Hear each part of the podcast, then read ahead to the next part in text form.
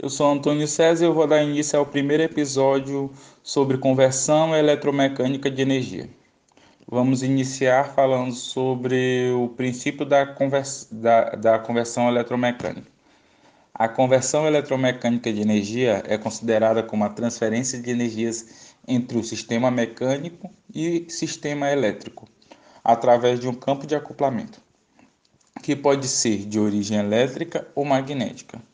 Verificando as relações de força e conjugados que aparecem nos processos de conversão eletromecânica de energia, é necessário o uso do método baseado no princípio da conservação da energia, que na prática seria a energia elétrica ela é igual à soma da energia mecânica mais o aumento da energia no campo magnético mais a energia convertida em calor, sendo que essa energia convertida em calor significa perdas no sistema. Passando para o balanço e conservação de energia. O princípio que fundamenta todos os balanços de energia é a lei da conservação de energia.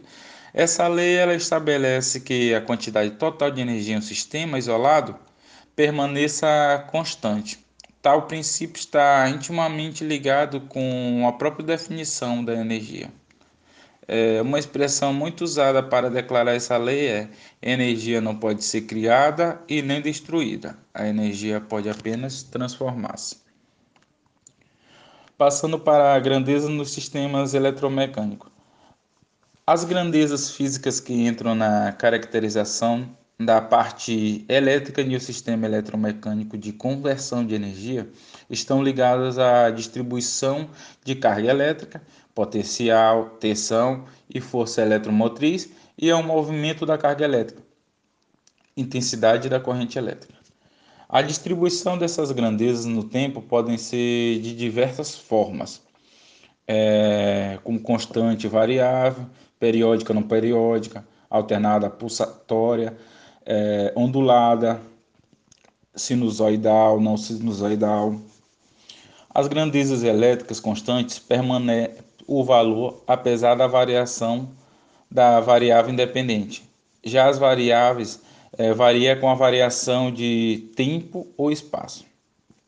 A grandeza periódica ela se reproduz identicamente para intervalos iguais da variável independente. A grandeza pulsatória é uma grandeza periódica com um valor médio diferente de zero e quando uma grandeza pulsatória tem sempre o mesmo sinal, ela é chamada de grandeza ondulada. As grandezas periódicas alternadas puras com variação segundo uma função de seno ou segundo uma função de cosseno é chamada de grandeza sinusoidal. Energia e, conserva, e coenergia nos sistemas eletromecânicos. Eles podem ser considerados tanto lineares e não lineares. E não possui um, um significado físico exato, é, mas são tem bastante uso na aplicação dos cálculos das, de forças nos dispositivos eletromagnéticos.